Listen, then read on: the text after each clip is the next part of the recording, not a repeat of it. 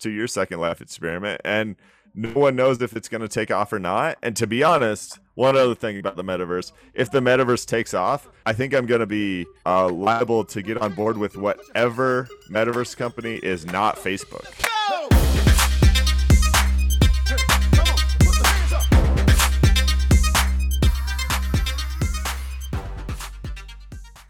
This podcast contains the arguably witty banter of two friends, Skippy and Dougals, that like to debate about investing. The content is intended to be entertaining and for informational purposes only, not investment advice. You should do your own research and consult a financial professional before using any of the information in this podcast, and especially before investing. You're looking uh, posh today. I mean, I only wear designer brands over here. You are you are like deep value to the core. Your designer brand is Kirkland. Nothing wrong. So Nothing wrong with that. I'm just, uh, you know, I'm just trying to call a spade a spade over here. Thank you. I I appreciate that. Yeah. Uh, in the pre-show meeting, I was telling you about the things I'm buying off eBay uh, to wear because it's the cheapest market around. So, good point. How are you? I'm excited uh, for this conversation. There's there's a a good amount of momentum going on that would be good to chat about. And uh, actually, before I even get into the first thing, which is unrelated to investing, Okay. but captured my attention, this week was quite for me a uh, fascinating week to watch in the market. It was a big week this week, or material week this week, but even like the month of October, actually, S and P was up something like seven percent, right? Like a, Yeah. a material month. But with this week, what felt fascinating to me was this is this very well is likely to be wrong because markets are random, but it's like this crescendo, you know, crescendo being the top of like the musical score when it's at the end and then like boom, right? Where you have this backdrop of all the conversations that are happening about nonsense occurring, right? Mhm. Uh, supply chains finally caught up to Apple. Oh yeah, Right, which missing Apple's like. I mean, I say this tongue in cheek, but I, I'm pretty sure Apple's like murdering people in alleys to keep the supply chain going because that's Tim Cook's thing. Like that's how he feels. that uh, Just, he's just, the best company in the world. just for the record, I'm, I'm gonna, I'm going to speak for Skippy and say that I do not believe that he believes that murdering people in alleys is Tim Cook's thing for any reason. okay, let me let me back uh, let me backtrack that. I think uh, Apple will go to great lengths to ensure that their supply chain is n- not disrupted, and I would not be surprised if sometimes that goes outside of the law. I I want to take back my. A- Yeah. Incredibly rash statement, uh, because I don't believe that. But yes, that's the company that you go when it reaches Apple. Holy cow! It there's no place to hide. Yep, exactly. So we'll see. Speaking of, here's where I'm going to kick it off. A little non-investing fishbowl piece of fascination that caught my eye. Talk. Speaking of companies that are going to great lengths, are you familiar with A and W? So familiar. Uh, I mean, I had a family member that ate at A&W every day for 20 years straight, and I would join him on some of those adventures. So very Ooh. familiar. I'm like gonna- the world's foremost expert on this. let's bring that up a bit later as well that particular that particular Yeah. point so what i'm going to talk about today is let's frame this as math is important okay it is important that people are able to do basic math all right and sometimes sometimes in as my my eight year old now you know is doing like real math uh, in school and it can seem like irrelevant to everyday life however math's important so how does this relate to a and w I'm going to take you back about 40 years to the 1980s. Back then, right, you got the battle of the fast food chains that was happening. And our good friend McDonald's came out with the quarter pounder, sometimes a quarter pounder with cheese in the US. The Royale with cheese, apparently, if you go No, not in the U.S. In the U.K. the quarter pounder with cheese. No, just keep going. Yeah. Anyway, so they came out with the quarter pounder. So it was all the rage. People buying quarter pounders, quarter pound meat in people's faces galore. So A and W says, we can do you one better. We're going to keep the price the same, but we're going to launch the one third pounder. Same price, Yeah. more burger. So they had this campaign. Third is the word was the campaign. Ooh. They come out with it. They roll it out. They hit in the streets, right? Um, they're like, they got their the marketing firm juices going, all excited, watching the cash roll in, ready for it, refresh. that B of A account. Well, B of A wasn't around back then, but they, They refreshed that bank wrong. account. Yeah. And uh, no dollars came in. Refresh it again. No dollars. It didn't sell. So they couldn't figure out what the heck why. Like we're giving you more for less. Classic. And so they did focus groups and everything. And you are exactly right. It turned out that people were like, why would I pay the same price for less of a burger? I get one four over here. You trying to give me one three? Right. So anyway, so it didn't sell. But now the reason that the reason this came up uh, this week is because A and W said we're we're trying again. Like we believe over the past 40 years, the U.S. educational system has improved, and they're going one step further and not just rolling out the one third pounder. They're rolling out the three ninths pounder. They did They focus not- group testing, and they think three ninths is better or something. well i don't i don't know i don't know if that how deep they went there but my if if there's anything that says that it will be it's because nine is greater than four and so they needed a denominator in this thing that had a bigger number than the four is my guess as to why they did it but i'm curious as to whether maths All right. Uh. I mean, just a free consulting session for NW right now. It should be called something like the fourth pound plus or something Ooh. really simple. So you don't even have to, or you could say like whatever that percentage is, like, you know, X percent bigger than a fourth pounder. And you, so you don't confuse people. I, I don't think three ninths is really going to move the needle on this. what about 927s Uh, no. But here's the thing. What if what Sorry. happened over the last 40 years is like, I don't really desire to have a third pound meat in my face. Like, I might even want less than a quarter pounder. So, it, there's too many variables changing here. Uh, I'm interested to see the results, but I just don't know. we oh, time will tell time will tell we shall see all right i'm going to roll this into an investing related topic and you provided the perfect transition earlier when you were talking about the daily a&w meals that your family member had. So there's there's an article that came out a post that came out called risking fast and slow. Uh, it's in of dollars and data. Nick Maggiulli i think is how you pronounce his name. I, I enjoy nick's post generally. This one risking fast and slow was talking about two kinds of risk fast risk and slow risk. So basically, uh, what he's saying is that fast risk is a risk that hits you in an instant, and slow risk is one that accumulates over time. So the examples of fast risk that he give are like driving without a seatbelt, cheating on your spouse, using too much leverage, because they can all result in like immediate consequences. So you get like death, divorce, going broke, right? It's you take this risk, consequence immediate. Then you get slow risk, which is like not eating right. You, the well, I'm actually let me not let me not judge. I was saying that potentially going to A and W every day may not be eating right. Do that over the course of 20 years, right? It's something that catches up to you. Like you get heart Yeah. disease or whatever eventually, right? In the the spousal situation, neglecting your spouse, right? That takes years, you know, potentially to come. up. Or um, the investing one he said was waiting to buy the dip in the stock market. So like it feels like you're doing something less risky, but now you're just sitting, you know, in cash all the time. Uh, what he said that makes sense.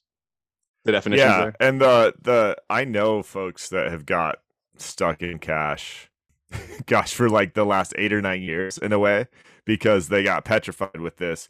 the The crash happened in 08, 09, and so you know they got scared, and then when things turned, they weren't sure if they ever turned, and then it went from oh, has it, have we really recovered to oh, is it too frothy? then you go you could make an argument since like 2013 it's been too frothy which is hilarious and and look at what's happened over there so i think a lot of people can relate to that psychological component in day to day, people mostly talk about fast risk, right? Like that. That's the when we when we say the word risk, is generally talking about fast risk. One thing that that was like a really notable point in here is he said that stocks have lots of fast risk, but little slow risk. And so, like the the the facts we can point to here, if you look at the U.S. stock market, right, it could drop thirty five percent over a five to six week period. Look at you know the February to March of 2020, right? You can drop real quick, fast risk but this but the US stock market has never lost money over any 20 year period. And so yeah lots of fast risk, very little slow risk. And so the, the main point he's trying to make is that uh, in the past we've often unknowingly or unintentionally like we trade slow risk for fast risk because we don't talk enough about slow risk. So like we want to, as I mentioned before, you want to avoid risk, so you sit in cash, right? So what's your what's your take on that? And then I'll throw out a couple other points. I love this. So I think the person that did this specific topic just brilliantly, the best I've ever seen, is Nick Murray. Have you ever read uh, Simple Wealth, Inevitable Wealth, Douglas? No. Mm-mm. Okay, so that's my um, number one book recommendation for like your people that aren't gonna be into the intelligent investor or like the deeper, even the Peter Lynch stuff, you know, like or the Seth Klarman stuff or the Howard Marks stuff or the Buffett stuff. There's a lot of people that that's not even in their wheelhouse. So, Simple Wealth, Inevitable Wealth by Nick Murray really does a fabulous job articulating that this slow risk, as Nick would call it in this article, is in in a lot of cases it's more risky to hold cash or even bonds than it is to hold stocks depending on your time horizon. So he'll do simple things in that book like talk about, hey, this is the cost of a stamp in 1972 and this is the cost of a stamp in 2003 and it really helps hammer home like oh this is what happened to my purchasing power and it seems safe because the equities market seems scary during that run to put money in there but if you know that everything you own that same price purchasing power that's happening with the stamp is happening to all those other things you can quickly get to the point of being like oh gosh i need equity exposure for the long term or i'm going to be in big trouble great concepts. I'm Beautiful. so happy you brought Beautiful. this up. This next next couple points uh, is where the the Dougal's brain starts to go. Is he has a line in there where he says, with slow risk, there's no single event that you can point to and say, here's where I went wrong. I agree with the premise of that and where he's coming from. How most of us think, like he's right, that there isn't a thing where you can say it was if I was smoking for 30 years, it was that cigarette right? Like it's you, you yeah. can't quite say that, right? I can see where the brain would go there. However, the way my brain works is I'd challenge it to say that there are single events that people can point to, even if they don't realize that those were the events. It's about, to me, the creation of precedent and establishing a decision making framework that you can point to as one event, right? It might be the cigarette event, might be um, I was out on the playground in 10th grade and Janie pulled out a cigarette and so then it was like the the influence yeah. now you're saying i'm setting a precedent of peer pressure or you know whatever the case might be it could be in talking about i have i have full faith knowing my own psychology here that this won't be the case but last week we were talking about the minuscule option bets right that i made yep. so i could understand the mechanics of options someone in that case i'm, I'm going to separate this from Dougal's but someone there could go okay so i'm just going to let's say once a quarter because it scratches an itch i'm going to have tiny, tiny bets in my portfolio that I bet around on options around earnings. And like that won't do anything, right? It's a small part of my portfolio. And then in five years, I'm like, but this looks like a real bet. Mm-hmm. right? And so it's it's more there's a, like a decision making framework that was created and a precedent that was created that that turns into a gateway. I think is is the thing that's kind of missing. And so I I believe that it's important that you recognize the single events, even if they are meaningless seemingly meaningless on their own as a precedent that you're setting for yourself or for others in some cases. I agree. I think I agree like basically 100%, but I'm going to try and uh, say it in a slightly different way. If 20 years from now I'm in really bad health because poor diet and not enough sleep, in my case that will probably be because I made I made adjustments to deal with stress of like the pandemic stuff that I let run too long and become habits rather than being like, oh, this is a crazy time. I'm gonna relax on XYZ. But I know and I'm I'm already in the process of trying to adjust back to a more normal diet and everything else, right? And and so I think I could tie that slow risk, as Nick would call it, back to an event and a, a fact that I didn't recognize that that event was happening and to your point like turned it into a precedent and totally changed my process in a way that had long term consequences. Powerful stuff. I think the concepts there are super powerful. All right, what's what's in your fishbowl? I mean, should we just briefly talk about Meta? Did you ever watch Silicon Valley on HBO? Oh, are you kidding me? How many times? Okay, right. I mean, is this not Hooli? Like this is this is just Hooli. Go watch the 30 second clip. It is the creepiest thing. And it is 100% out of that show. I could just picture what is his name? Gavin something? Yeah. Uh, That show is real. Like it's Yeah. the show is it's non-exaggerated. Like real things that occur. I don't know, man. I don't know what to do but laugh about it. Um, and I think sometimes humor is the right medicine. This is it. Just seems like a massive joke. It, watch that video and watch the little. Of course, the little thing like spins around and turns into like kind of this infinity logo. it's like it's so bad.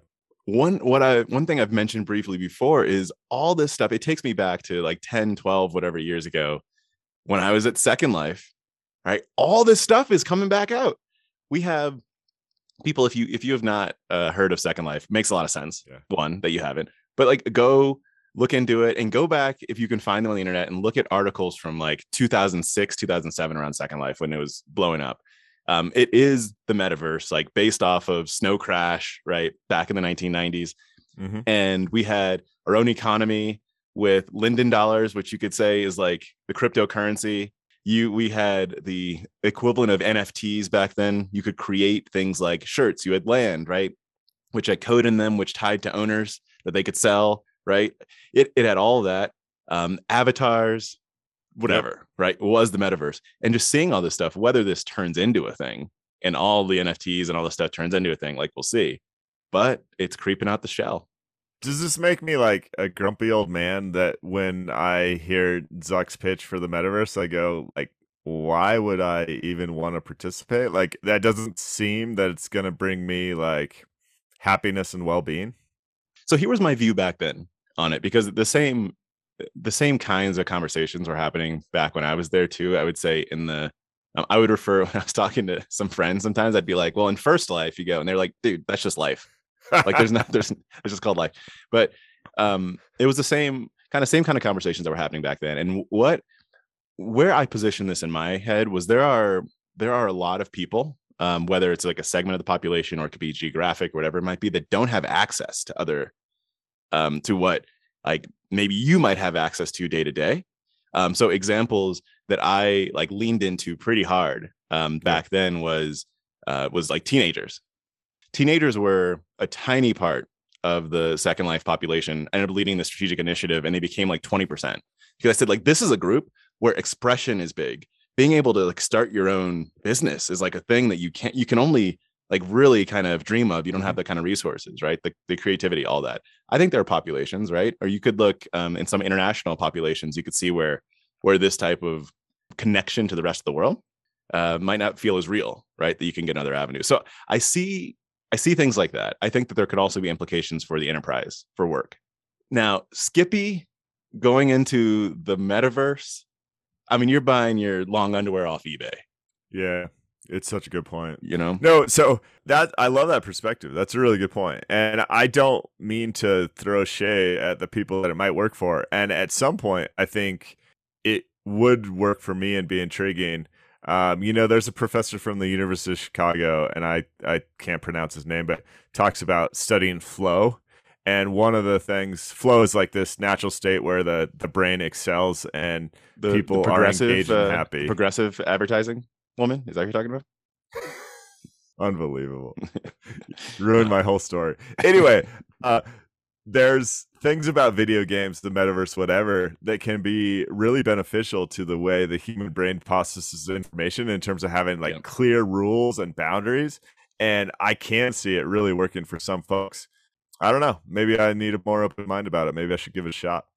it's a big bet it's a Well, big so bet can, can I do my mini rant on? I mean, Facebook is a classic growth company. I remember when it IPO'd. I know friends that bought the IPO.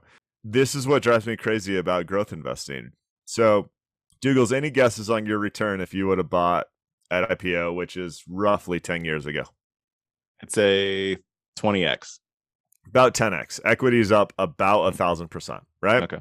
Nice turn. No one's going to complain about that. No one that bought the IPO and held it, I imagine, is upset. Here's what they have done though. And here's what a lot of growth companies seem to do that just drives me crazy as a value investor. Um, this is a me issue, not necessarily a Facebook issue. So they're at the point where they're generating $32 billion a year in free cash flow. And the way things are going, it looks like they could turn the switch and even uh, grow that. And instead of saying, oh, we're to reward our investors, it, it wouldn't even have to be a, with a dividend. It could be with a buyback or a thousand other things, or it could just be sp- spending some of that money to like fully lock down your core businesses that are the ones that are generating um, that cash yep. flow. Yep. Zuck's like, ah, oh, what's a what's a good size check? Oh, 10 billion dollars? I'm going to spend 10 billion dollars on this passion project of mine that's completely unproven and people have done in the past to your second life experiment and no one knows if it's going to take off or not. And to be honest, one other thing about the metaverse, if the metaverse takes off, I think I'm going to be uh, liable to get on board with whatever metaverse company is not Facebook. too. like anyone else uh, has a metaverse, I'm in that side of the equation. So, point being, or my frustration is just like you're at the point where you are a mature, sophisticated, potentially great company with great network effects and you see that cash flow coming in the door and now you're like oh how can we burn this? Where's a fireplace to throw this? Uh, it just drives me crazy because i think they should be transitioning kind of like a google or an apple has done. I mean apple had trials and tribulations where their mindset about free cash flow is just going to be different than facebook's because they had tough times. Facebook's never really had tough times and that's why i think uh, Zuckerberg doesn't fully understand the gravity of like, oh, I'm just going to spend ten billion dollars on something I'm into. Do shareholders support this? Uh, he is the shareholders, so I don't think it matters. I mean, he I, Zuck, I'm pretty sure still holds control um, over that yeah. organization. Well, I I don't I don't know I don't know Zuck by any means. Um, he doesn't seem that flippant, though. I would say, and so oh, he's the, very calculated, but that doesn't mean he's doesn't, doesn't mean he's right. Mistakes. Yeah, it doesn't mean he's right. But I, I'm curious. I say that because I'm curious as to with a name change like this, like this is this is a really big deal. I wonder what's sitting behind it beyond just his passion project. Like whether or not it turns out to be right. I'm curious as to all the supporting points um, that go into it. We'll see. I like your uh I see you like putting out a bid for I will invest in any organization that is not previously named Facebook that is willing to provide access to the metaverse. I will. Give me give me a metaverse that's like 20% as good. If you're not Facebook, I will consider it. I love it. Oh, I love it. Uh, can I dip in for uh, I'm gonna I'm gonna take a transition of groups of people that maybe didn't have access um, to use use that kind of transition to dive into the fishbowl for for something. Yeah, that please. is Black Bitcoin. I was not familiar with all of the, I'll say, organizations um, and conferences and clubhouse groups, like all of this that were around uh, Black people and cryptocurrencies. Fascinating to me. I read this article last week called Inside the World of Black Bitcoin, where crypto is about making more than just money, is in time which I also didn't realize that was still around. So this was like just a whole like revelation for me. And so, I already put this out on the Twitter at Skippy Dougals because uh, when I when you passed it my way, I knew there was really something quality here. I knew we'd talking about it on the show, so it's already out there. It's good stuff. the The top line premise of this piece it's a it's a long one and well worth the read. Please go and read it. Yep. Is that crypto is about liberation and that that's the discussion that's being had here. So a few of the things that caught me by surprise in here, in addition to all the groups, organizations, et cetera, that um, that are about this, is that unlike the lower participation that we've discussed on here in other investments, surveys show that people of color outpace other groups when it comes to investing in crypto. So, a couple stats that were thrown out about 44% of people who own crypto are people of color, according to a June survey by the University of Chicago's uh, National Opinion Research Center. And the Harris poll showed that 16% of US adults own crypto, but that's 18% for Blacks and 20% for Latinx. Yep. I never would have guessed. Never would have guessed that. Uh, So the thing I loved, I'm gonna try and take a victory lap here, and you're gonna put me in my place. Is I feel like for the last six months, I've been telling you about the thing that intrigues me about crypto. One is the technology side and um, the innovation happening there. I think it's the most interesting place in finance right now, not necessarily the best investment. And then two is that I felt like there was an ability to help people whose um, financial systems are failing them. And I naturally go to places in Africa or Venezuela or, you know, like places that you think of as more oppressed. But the, the tilt on this article was about a lot of these individuals, a lot of these black Bitcoin owners feel like the US financial system is holding them back. And this is a way to get a system that doesn't have any of those preconceptions or discriminations built in. And that is really, really cool to me. It's really powerful. I'll I'll, I'll give you that victory lap. Yes. It also for me, like I I'm so mixed on it, right? So mixed. The the issue of like liberation in here is around inequality, as we've Yeah. talked about. And there's there's one point that was made in here that if uh, there was some estimate, I don't know where it comes from, that if current trends continue, the median black household in the US will have zero wealth by 2053. Like, need to combat that. Where I get mixed with this is everything you said, all about it. Love it. It make it like it makes sense that like this system was, as was stated in the articles, like built off of our backs. Like we can't can't trust it. Yeah, Right. yeah. Get that. So let's have a system. I'll call it of our own, whether or not it was created, but right. But like system that we feel flexibility and power in. I, I get that point. There's no there's no reward without risk. But the risk that I'm most fearful of is that that bet is being made on the nascent, unsupported, unregulated, like like all of that is where the the bet's being made, and it could really burn. Like Yeah. that that that's the that's where the you know my my trepidation around it kind of comes from.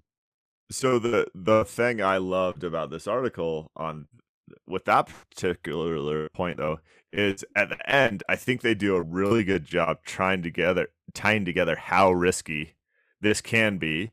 And they interview a bunch of people that say yes there's some promise of you know there's no heavy hand because it is decentralized but that doesn't mean it's risk free that doesn't mean it's a no brainer like none of those things are true.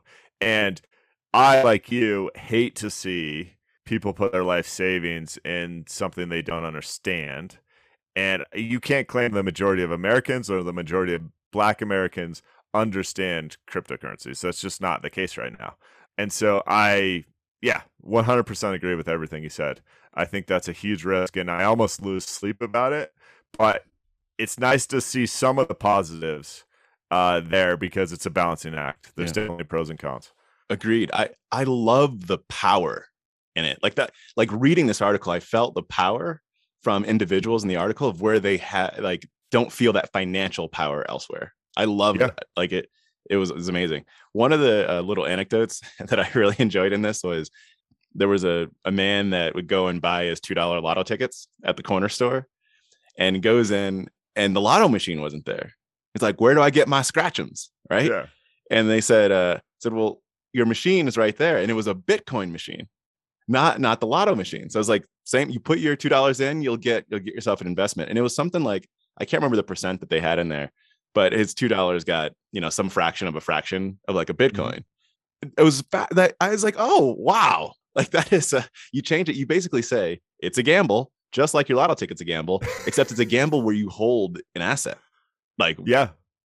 it, it was i love that little anecdote I- loved it too. That was I had these conflicting emotions because the way it read, it was kind of like the dude was coming in to scratch an itch, and there was a there was a machine there, and he uh, so he was gonna put two dollars in something, and I felt like initially they could have like put a I don't know. Like I could have been there with a sign that said, "I'll I'll shake your hand for two dollars," and he would have handed it over. well, now in retrospect, because Bitcoin has has increased, I think what was that like? Yeah. That was more than five years ago. So I think Yeah. if he still owns that Bitcoin, he did very well. Yeah, But, Bitcoin's like uh, up 60x since then. I had a hard time uh, understanding because they talked about the one guy pulled him aside and kind of explained how it worked and explained it, that it was an acid and everything else. But I couldn't decipher like if he was just he had to get rid of that two dollars or if he actually went, oh, this is the future. I love this. I'm making an investment now. Um, eh, good story it's- regardless. It, it's somewhere in between. I don't think they, they didn't sat down and like read Satoshi's paper and go through the promise of blockchain. Here's the white paper and Oh man. do discounted cash flow on the gold market. And, yeah, exactly. Exactly. All All right. right, what's what's next in your fishbowl? Can can we both allow ourselves a little rant on how idiotic it would have been to do the unrealized capital gains tax on billionaires that was being discussed earlier this week? I can bring a different point of view. Okay, let's do it. Let's hear your different point of view because I was texting you all week and you were withholding information.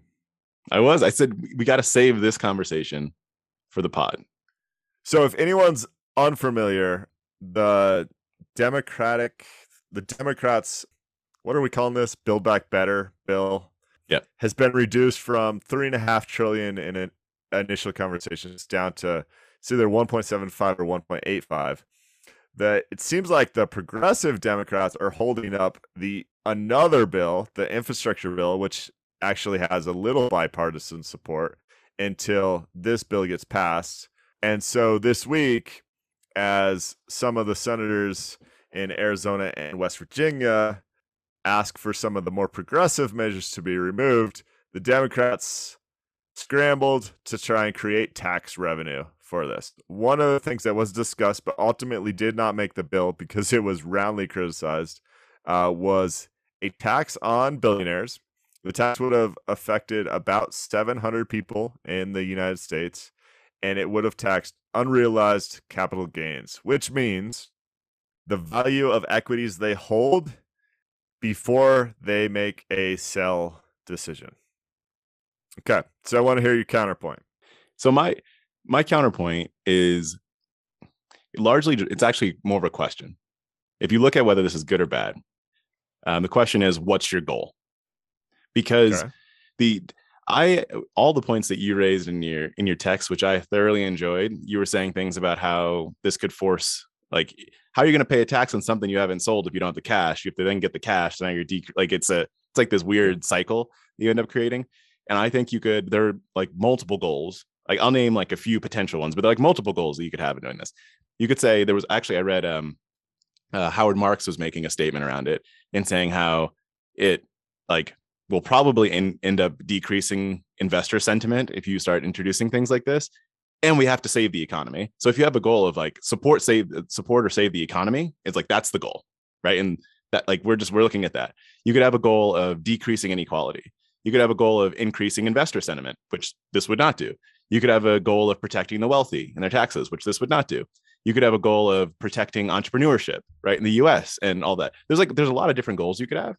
But if some goals like if you if you go back to a pure premise of saying that there are people that have a a control over wealth in the country that is accelerating at a rate you mm-hmm. could say actually we want to decrease inequality and do we want to force sales like once you get over a certain point you wouldn't have to you wouldn't even have to uh to say unrealized capital gains is what we're taxing. You could just say if you have assets over this you must sell them kind of like we do with uh with iras right? Once you hit a certain point there's like a minimum distribution you could do that and just tax capital gains. Like i, I just think it depends on on the goal but if you do something like this it's making a statement on like what the us quote unquote stands for right now which i don't think we're ready for. I'll tell you that much but so that was where my my head was going Okay.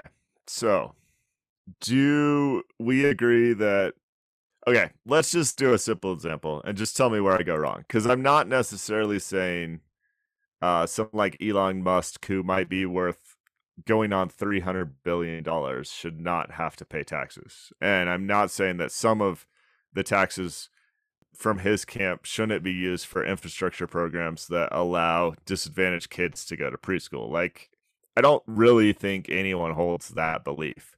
So, as I see when you talk about what you're trying to accomplish here, what I think they were trying to accomplish is generated more tax revenue to pay for a two trillion dollar spending. So, so it's the it's the economy. Basically, it's Yeah. like a yeah, rather myopic focus on supporting the future economy. And so Elon Musk owns, I believe it's 20, about 21% of Tesla, right? And Tesla is now a trillion dollar company. If you have a tax like this and you say it's a billionaire's tax, and what what tax rate do you want to use for conversation's sake, Douglas? Do you want to say 10%? Uh, sure. I mean, I think when uh, when Sanders and Warren came out, which is unconnected to this earlier this year, Yeah. it was like three percent. Like it was, a, it's a low single digit, but we can say ten percent for math simplicity. Yeah, let's just say 10%. So uh, let's say Musk has, and uh, we'll, we'll round all the numbers. Let's say he has roughly 200 billion in Tesla stock that he hasn't been selling. He hasn't, I don't think he's sold a share. I can, I can double check that, but he hasn't been selling. If you have a forced tax event that says, hey, we're going to charge him $20 billion next year, where does he get the $20 million from? the only place where someone could get 20 billion dollars and there's only like five people on the planet that could actually get 20 billion dollars is to sell the equities right so that is actually fundamentally changing the value of his company because you're c- causing a forced sale that's the part that really Yeah. fires me up like and then let's talk about this because i think people lose track of this one of the reasons Tesla's uh, stock price continues to go up and up and up is because there's strong demand and there's pretty much no one selling it. Well, one of the reasons there's pretty much no one selling it is because Musk has a ton of the stock and he's choosing not to sell, which is actually a irrational decision, I would argue. Multiple years ago, when the stock price was at $130 a share, which is like 6x ago or something. I don't even know the current share price. It's a long it's it's a long time ago. And he said the stock price is overvalued. So most people would go, "Hey, the stock price has been overvalued for 3 years. I'm going to be dumping shares." He hasn't done that because he doesn't need the money and it's a fun like he likes the company and he just he's just wired differently, right? I- I just think this messes with capital markets in a way where they're the the cons outweighs the pros. I, I just really I- can't get on board with this. In the math and example that you just laid out, it makes sense, right? It's but uh, the the actual numbers end up mattering a lot. Oh, they matter a lot. But Right. but then the flip And- side, Dougals, is how do, how you handle unrealized losses. So in 2022, if the value of Tesla stock drops, gets cut in half, which could very easily happen, does that mean Musk personally has this massive tax credit and he's never going to pay taxes for the next 40 years based on the tax credit he got from the unrealized losses of this? You can't do one side of the equation without the other, can you? Yeah, I mean, but, but potentially, I mean, that could be it. There's probably some carryover, right? Just like you having capital gains. I mean, I could see that. I think that the numbers matter a heck of a lot, and the um, there is a, you know, for for folks thinking about this, there's a tangential precedent for what we something that we do do in this country right now is property tax. If you own a home, that is, you're not selling your home and then having to pay on that. There is a small percentage of the value of the home, and that's not the increased value of the home it's the value of the home that you end up paying, right? And so that is a version of a wealth tax. So it's not a fully unprecedented uh, thing that we have right now. But I I I agree with you. I mean, I I'm I agree.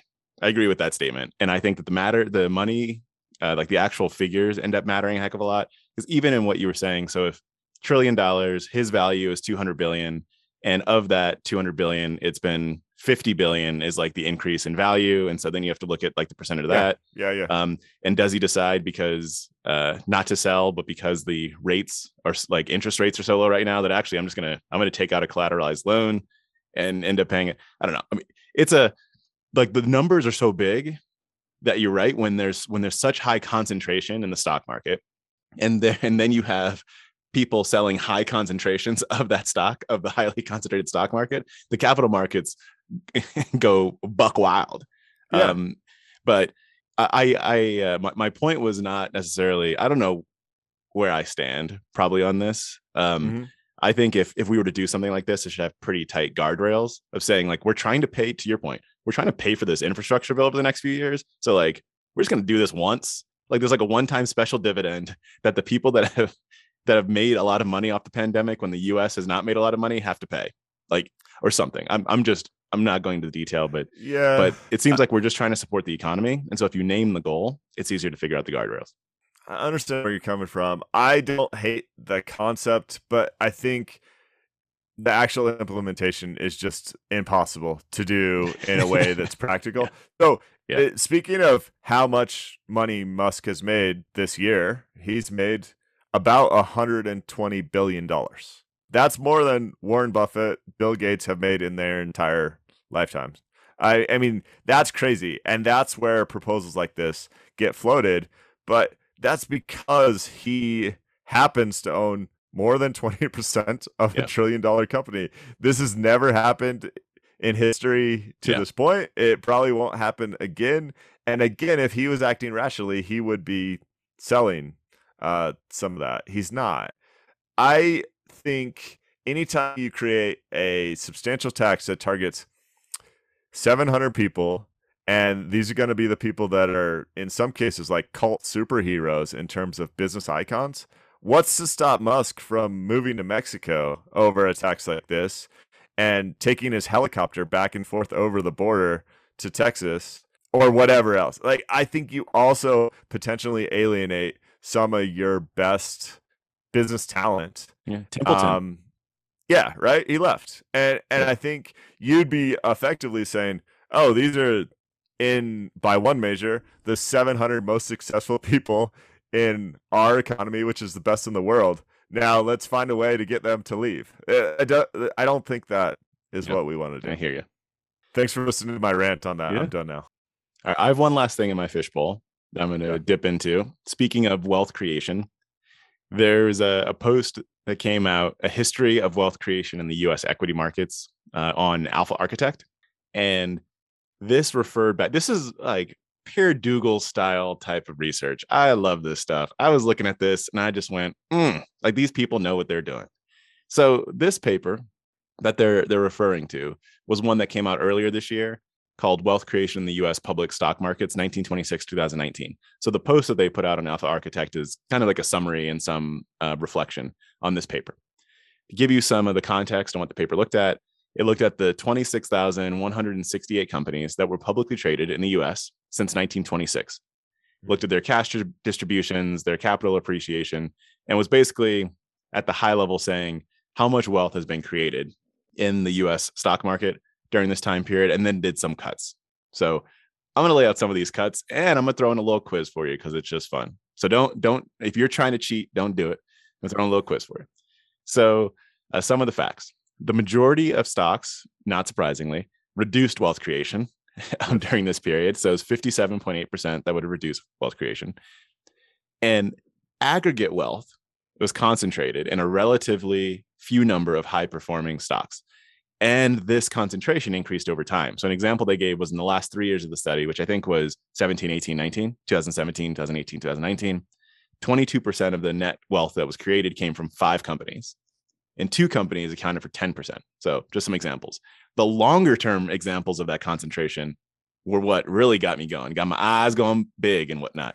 Because this, this uh, reminded me of, I don't remember which episode it was, but one of our earlier episodes, we went through the number of companies that have been the best performing company. Like if you look year by year up to that date, Yeah. and there are very few, right, that have that have held that that ranks. That gets to the concentration piece. So of the 86 top performing stocks over the entire period. So if you look at the 1926 2019, the 86 top performing stocks, what percentage of the wealth created during that period came from those stocks?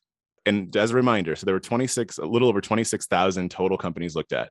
86 of them created what percent? Of the wealth creation, I'm gonna go Seventy-two percent. Not quite that high. It was half. Okay. If you look at the thou- like the top thousand stocks, it was all of it. Yeah. So of the of the 26,000 stocks, a thousand of them were all of the wealth creation. Second, second little quiz for you here. If you look at wealth creation by industry, I don't know if they did SIC codes or what they did here. Their innovation's not one of them. FYI for Cathie Wood, if you're looking at this, innovation is not one of the industries. So How's it going, Cathie? Yeah, Thanks for listening. Um, so of the the industries that are listed out, they have 11, one of which is other. But what do you think is the highest industry of wealth creation? Let's go finance. Um, no, that is an industry though. So well, well Okay. done. Um, so technology was number one with uh, oh, Cathie Wood. Yeah. There we go, Cathie. sure. Okay, innovation. Uh, so 19% of the wealth creation came from um, from technology. There was this other this other point um, of like data that they brought up, which I also thought was like an interesting way to look at this. Is they looked at the the ratio of wealth creation to the number of firms that were actually in that industry, and that that's Yeah. a different view. And so the highest there was telecom. So telecommunications companies had a 1.77 like ratio of so they have the they have the like a lower relative percentage of the total number of companies but a higher percentage of um of the wealth and so like pharma fell into that telecom fell into that uh So that means wealth one. wealth per company. I Yeah, right? exactly. I mean, Yeah. I'd argue that like so what you're saying here is lifetime wealth creation in technology it just means there were more firms in technology creating wealth. I would argue the right metric is that wealth created per firm thing, which would put actually telecom on top. But to be fair, finance is up there. Actually, Yeah. no. What's interesting, finance is up there on the gross number. It was Yeah. 15.2% of the wealth creation, but its ratio per firm is really low.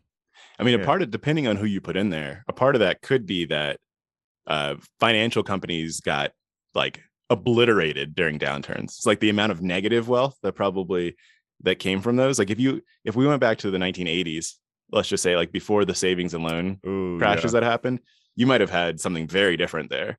But then after the 1980s, if you're looking at 1992, you're like, oh, they all got obliterated. 2008, finance finance companies got obliterated, right? Like Yeah. I, I think that that might be one of the factors going in there. So Well, yeah, you have the leverage piece in there, and then who knows if this includes like it would, I guess, uh, publicly held community banks, anything that's publicly listed. Um, so there could be a Yep. lot of really small financial institutions here. So I had fun with the, the research and the data. The point of the post that Alpha Architect put out here was look at these numbers and then go tell me you're about to go buy individual stocks. I dare you. Like that's ba- that's basically what they were saying, and not not not those words. They were just saying individual stocks are not for your everyday investor. They are dangerous. This is where index indexing comes for your everyday investor. Um, indexing is Yeah. a much better idea because the returns that end up coming in the long run come from such few firms that you either buy those firms or it's no bueno type situation for you. So buy ETFs. That that was kind of the point. I thought the data was was pretty interesting here and worth a read. Yeah, this is good. Uh, this is Larry Swedroe, who's uh, super bright. And um, sorry, Wes and Ryan and team at Alpha Architect. I'm still gonna buy some individual stocks, but Oh yeah, I'm all up in the.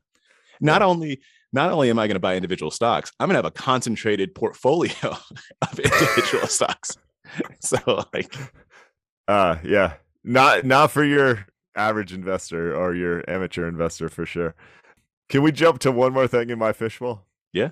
So I saw this graphic this week and I know I sent it your way. It's from Visual Capitalist. Um, I think I came across it on Twitter. It could have been some other social media, right? It's the world's 100 biggest companies. And I don't want to dwell on it, but they break it down by country. And so basically there's like 10 in China, a few odd ones in Saudi Arabia, India, France, Ireland, you name it, you know, Switzerland, whatever, Germany. And then I think the number was 44 in the US. And so my like first level reaction was, wow, that's crazy. I had no clue there was that much do- dominance uh, with US companies. I think my second level reaction is actually more interesting, I'd hope.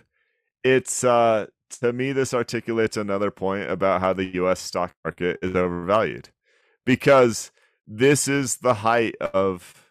Uh, so the U.S. stock market is something like the third most expensive stock market in the world. Basically, European markets, Asian markets over the last 10 years have had trials and tribulations that the US markets haven't had. They're just going up and to the right. And this graphic, in a way, speaks to that because all these companies here haven't really come back to earth. I think they're on the high side of their fair valuation. Yeah, you think true. I'm onto something here? Are you on to the fact that the US stock market is overvalued? yeah this this actually it takes me a little bit back to the conversation we had with adam burrows of range ventures back in yeah.